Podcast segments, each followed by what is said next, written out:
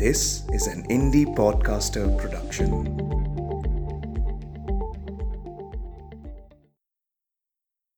अब्दुल रहमान न्यायाधीश से पूछो कि जाट किसे कहते हैं।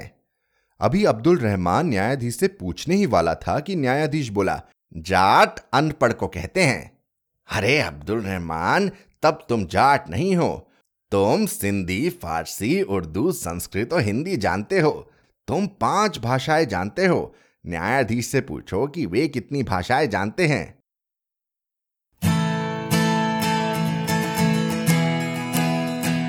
आप सुन रहे हैं कहानी जानी अनजानी पीयूष अग्रवाल के साथ। चलिए आज की कहानी का सफर शुरू करते हैं।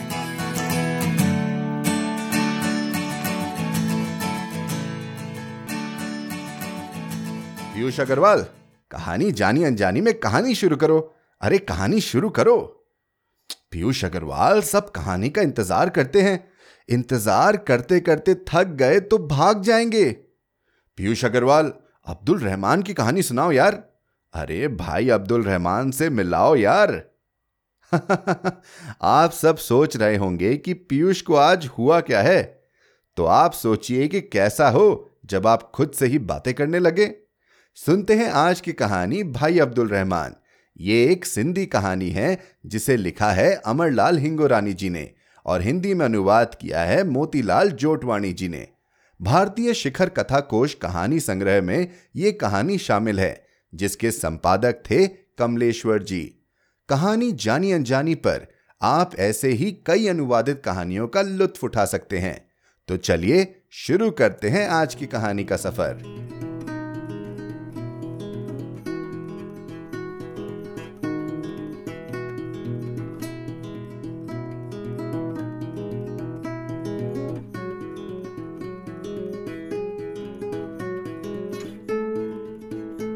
भाई अब्दुल रहमान, अमरलाल हिंगोरानी। अनुवाद मोतीलाल जोटवाणी। कुछ लोग उसे पागल कहते थे और कुछ उसे दरवेश समझते थे। शायद वह पागल भी था और दरवेश भी। शरीर का छरहरा गेहुआ रंग का, साधारण कद, किंचित लंबा। शरीर पर केवल गुदड़ी ओढ़ता था, पूर्ण नग्न भी न था। वह सदा अपने विचारों में खोया रहता था। कभी मंदिर में तो कभी मस्जिद में जाता था। उन दिनों प्रायः शाम को शहर में नदी किनारे मंदिर पर लोग संत कवि सामी के पद पढ़ते थे।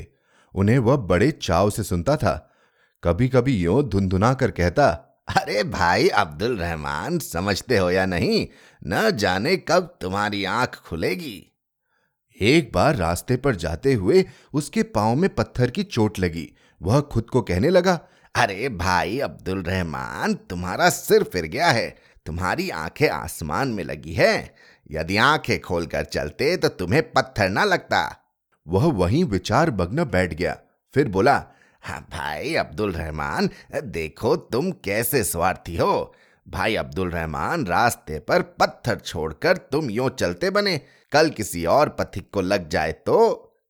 फिर एक क्षण रुक कर और विचार कर बोला, भाई अब्दुल रहमान, यदि भलो मानस हो तो पत्थर उठाकर फेंक दो। और उसने पत्थर उठाकर दूर फेंक दिया।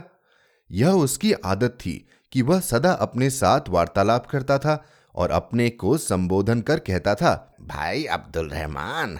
शायद खुद में पैंट कर खुद को देखकर रहस्य भरी बातें करता था। यदि कोई उससे खाना खाने के लिए पूछता तो पहले वह अपने से पूछता, भाई अब्दुल रहमान तुमसे पूछता है खाना खाओगे। फिर अपने से कहता, खुर्दन बराए जिस्तान अस्त न जिस्तान अस्त बराए खुर्दन। अर्थात खाते इसलिए हैं कि जी सके, जीवन इसलिए नहीं कि पेट ही भरते रहे। इस प्रकार विचार विमर्श कर उत्तर देता था। वह फारसी का कवि था। संभवतः पूरा हाफिज उसे कंठस्थ था। शाह लतीफ और सामी जैसे सिंधी कवियों के काव्य में भी निष्णात था।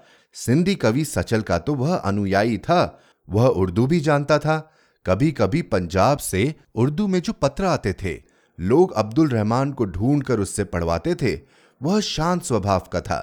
उसे और कोई लालच न था। थोड़ी सी रोटी खाकर निर्वाह करता था। सर्दी हो या गर्मी, गुदड़ी सदा उसके कंधे पर होती थी। रात को वो गुदड़ी तान कर सोता था। चाहे कैसा भी गर्मी का मौसम हो, गर्मी के मारे भले ही घुटन हो रही हो, गुदड़ी ओढ़ कर ही सोता था। संभवतः प्रियतम के साथ लोक से लुक छिपाकर प्रेम वार्तालाप करता था। एक बार एक निर्धन व्यक्ति किसी अपराध में पकड़ा गया। उस पर अभियोग था कि उसके यहाँ से चोरी की घड़ी बरामद हुई है। पुलिस ने उसकी तलाशी ली थी। सभासदों के सम्मुख उसके यहाँ से घड़ी मिली थी। घड़ी सोने की थी और एक मुसलमान सेठ की थी। एक महीना पहले नालिश हुई थी। प्रतिवादी के विरुद्ध प्रमाण सशक्त था। उसका बचकर निकलना मुश्किल था। उधर सेठ की भी बड़ी पहुंच थी। प्रतिवादी ने अपने को निर्दोष कहा। वह बोला, वह सेठ के घर के नीचे से गुजरा।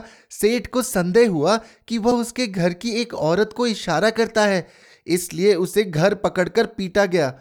यदि अब्दुल रहमान बीच में न पड़ता तो मार मार के वे उसे प्राणहीनी कर देते। अब्दुल रहमान के बीच में पड़ने से सेठ छोड़ने वाला था क्या? सेठ बोला, हा, हमारे हरम खानों की ओर बुरी नजर से देखता है। हम इज्जत वाले लोग हैं। अब्दुल रहमान ने बड़ी कोशिश की, परंतु सेठ न माना। तब अब्दुल रहमान खुद से कहने लगा, अरे भाई अब्दुल रहमान, यह सेठ बाज ना आएगा। उसे इज्जत का ख्याल है। उसकी पैंतीस साल की बहन अविवाहिता बैठी है, लेकिन यह उसकी शादी नहीं करेगा कि कहीं वह पैतृक संपत्ति का हिस्सा ना मांग ले। फिर अगर उसका पति नहीं है तो अवश्य। इतना कहकर वह चुप हो गया। फिर खुद से कहने लगा, अब भाई अब्दुल रहमान, तुम किसी का पर्दा ना उघाड़ो। फिर से सेठ को हाथ जोड़कर समझाओ। फिर भी ना समझे तो सच बोल देना। अब्दुल रहमान अपने से भुन भुन नहीं बल्कि साफ बोलता था। सब सुनते थे। लोगों ने संकेत समझ लिया और सेठ ने भी सुना। इस तरह उस गरीब की पिटाई से जान जाते जाते बच गई। अब्दुल रहमान ने सेठ का पर्दाफाश करना नहीं चाहा था, लेकिन फिर भी वह बात लोगों के मुंह लग गई और सेठ की सच्ची अथवा झूठी चर्चा हुई। प्रतिवादी अपने बचाव में यही कहता था कि वह निर्दोष है। उसने आसपास के अन्य लोगों भी गवाही के लिए बुलाए थे। उसने तीन पड़ोसी गवाह दिए थे और चौथा था अब्दुल रहमान। वे गवाह चार पांच सुनवाइयों में आए थे, पर मुकदमा नहीं चला। प्रतिवादी ने दो गवाही पर से हाथ खींच लिया, क्योंकि सेठ ने उन्हें पैसे देकर अपनी तरफ कर लिया था। एक गवाह एक सुनवाई पर न आया तो न्यायाधीश ने उसके खिलाफ वारंट निकाले। उसे सेठ के तरफदारों ने सलाह दी कि अगर वह पिछली सुनवाई के अवसर पर न्यायालय में न आने का कारण यह दे कि उसे उस मामले में कुछ मालूम नहीं है, तो न्यायाधीश क्षमा कर देंगे। इस तरह तीसरा बेचारा भी अपनी जान छुड़ा गया। शेष रहा अब्दुल रहमान। प्रतिवादी का वकील बोला, अब्दुल रहमान जैसे व्यवहारिक आदमी पर कैसे बचाव ठहरेगा? लेकिन प्रतिवादी का अब्दुल रहमान में विश्वास था कि वह ईश्वर से डरने वाला दयावान आदमी है और किसी का डर नहीं मानेगा। अब्दुल रहमान को न्यायालय से बुलावा आया। अरे भाई अब्दुल रहमान, न्यायालय में तुम्हें बुला भेजा है। न्यायालय में उचित आदर के साथ जाना चाहिए। सो वह एक जूती का प्रबंध कराया। हर एक गवाही पर वह जूती गुदड़ी से लपेटकर ले जाता था। आखिर अब उसे न्यायालय में अंदर जाने की आवाज दी गई तो अब्दुल रहमान ने औपचारिकता से जूती पहनी। गुदड़ी दूता लपेटकर गले में डाली। अभी अंदर गया ही था कि चपरासी ने उसे झिड़क कर कहा, ए, जूती बाहर उतारो। अब्दुल रहमान खुद से बोलने लगा, अरे भाई अब्दुल रहमान, कोर्ट पर चपरासी तुम्हें जूती बाहर उतारने के लिए कहता है। उससे कहो, कोर्ट के लिए ही तो मांग कर ले आया हूं। उसने फिर प्रकट में चपरासी से कहा कि वह कोर्ट के लिए ही जूती ले आया है। ऐसा कहकर उसने भीतर प्रवेश किया। न्यायाधीश ने उसे हंसकर देखा। अभी वह कटघरे में खड़ा था कि न्यायाधीश ने उससे कड़क कर पूछा, कंधे पर गुदड़ी रखकर क्यों आए हो? अब्दुल रहमान स्वागत भाव से कहा, अरे भाई अब्दुल रहमान, न्यायाधीश जी पूछते हैं कि गले में गुदड़ी क्यों लपेट रखी है। कोर्ट में आए हो, समझकर पूरा जवाब दो। उन्हें कहो, साहब, हिंदू जब कोर्ट में आते हैं तो चादर, दुपट्टा या अंगरखा गले में डालकर बयान देते हैं। मैंने भी कोर्ट का मान रखने के लिए गुदड़ी गले में डाल रखी है। फिर प्रकट में न्यायाधीश से कहा, साहब, हिंदू जब कोर्ट में आते हैं तो चादर, दुपट्टा या अंगरखा गले में डालकर बयान देते हैं।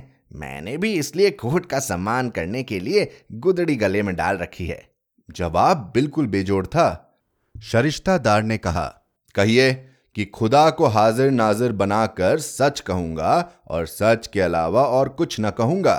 अब्दुल रहमान अपने से बोले, अरे भाई अब्दुल रहमान, सरिश्तादार तुम्हें कहते हैं कि खुदा का हाजिर नाजिर जानकर सच कहूंगा, सच के अलावा और कुछ भी ना कहूंगा। सरिश्तादार बिल्कुल सच कहते हैं। फिर सरिश्तेदार से, खुदा की हाजिर नाजिर जानकर सच कहूंगा और सच के अलावा और कुछ ना कहूंगा। सरिश्तादार, नाम? अरे भाई अब्दुल रहमान, सरिश्तेदार साहब नाम पूछते हैं, उनसे कहो अब्दुल रहमान। अब्दुल रहमान। कोर्ट में प्राय ठहाके से लग रहे थे। न्यायाधीश पहले तो मुस्कुरा रहे थे, लेकिन फिर किंचित अप्रसन्न होने लगे। वकीलों में से एक ने खड़े होकर न्यायाधीश को अंग्रेजी में समझाया कि यह उसकी आदत है। सरिश्तेदार ने उससे पूछा, धर्म?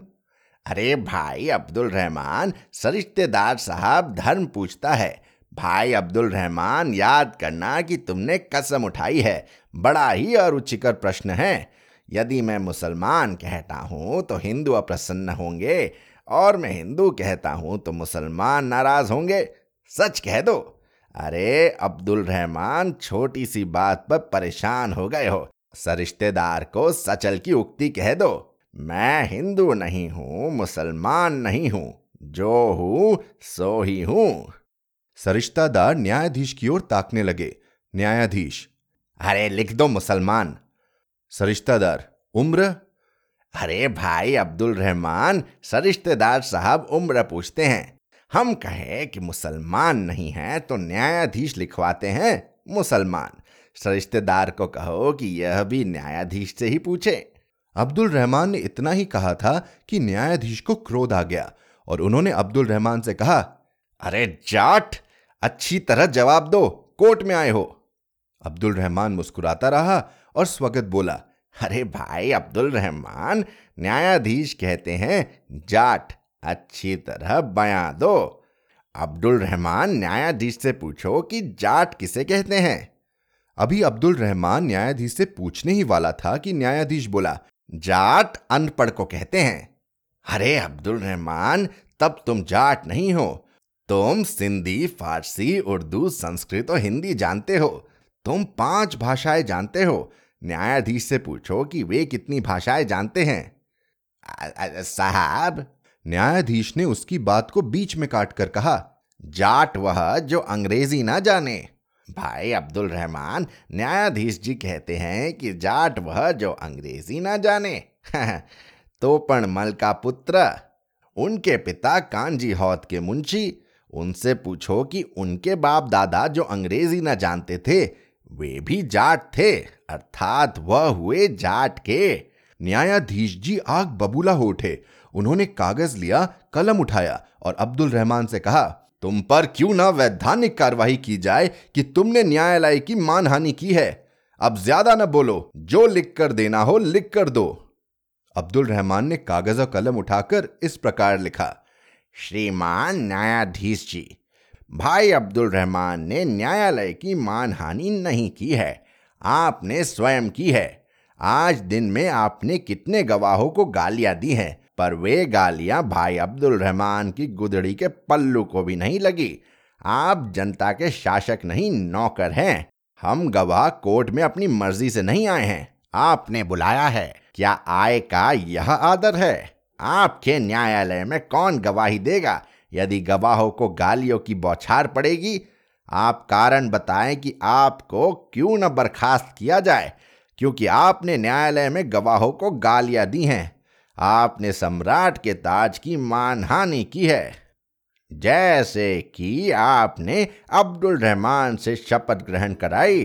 उसने खुदा को हाजिर नाजिर जानकर सच कहा है और सच के अलावा कुछ नहीं कहा है।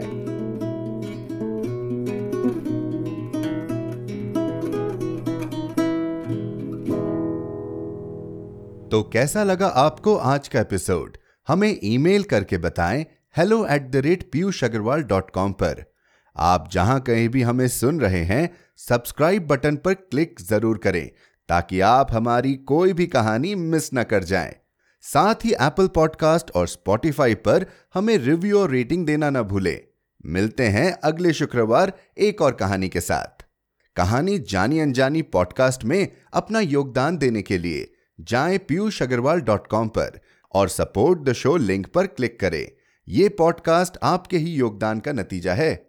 आज के एपिसोड की प्रोड्यूसर हैं देवांशी बत्रा और एडिटर हैं दीपक हरिहरन। आप सुन रहे थे कहानी जानी अनजानी पीयूष अग्रवाल के साथ, जो कि इंडी पॉडकास्टर की एक पेशकश है। तो हम आपसे मिलते रहेंगे हर शुक्रवार। तब तक के लिए अपना ध्यान रखिए, स्वस्थ रहिए और मुस्कुराते रहिए।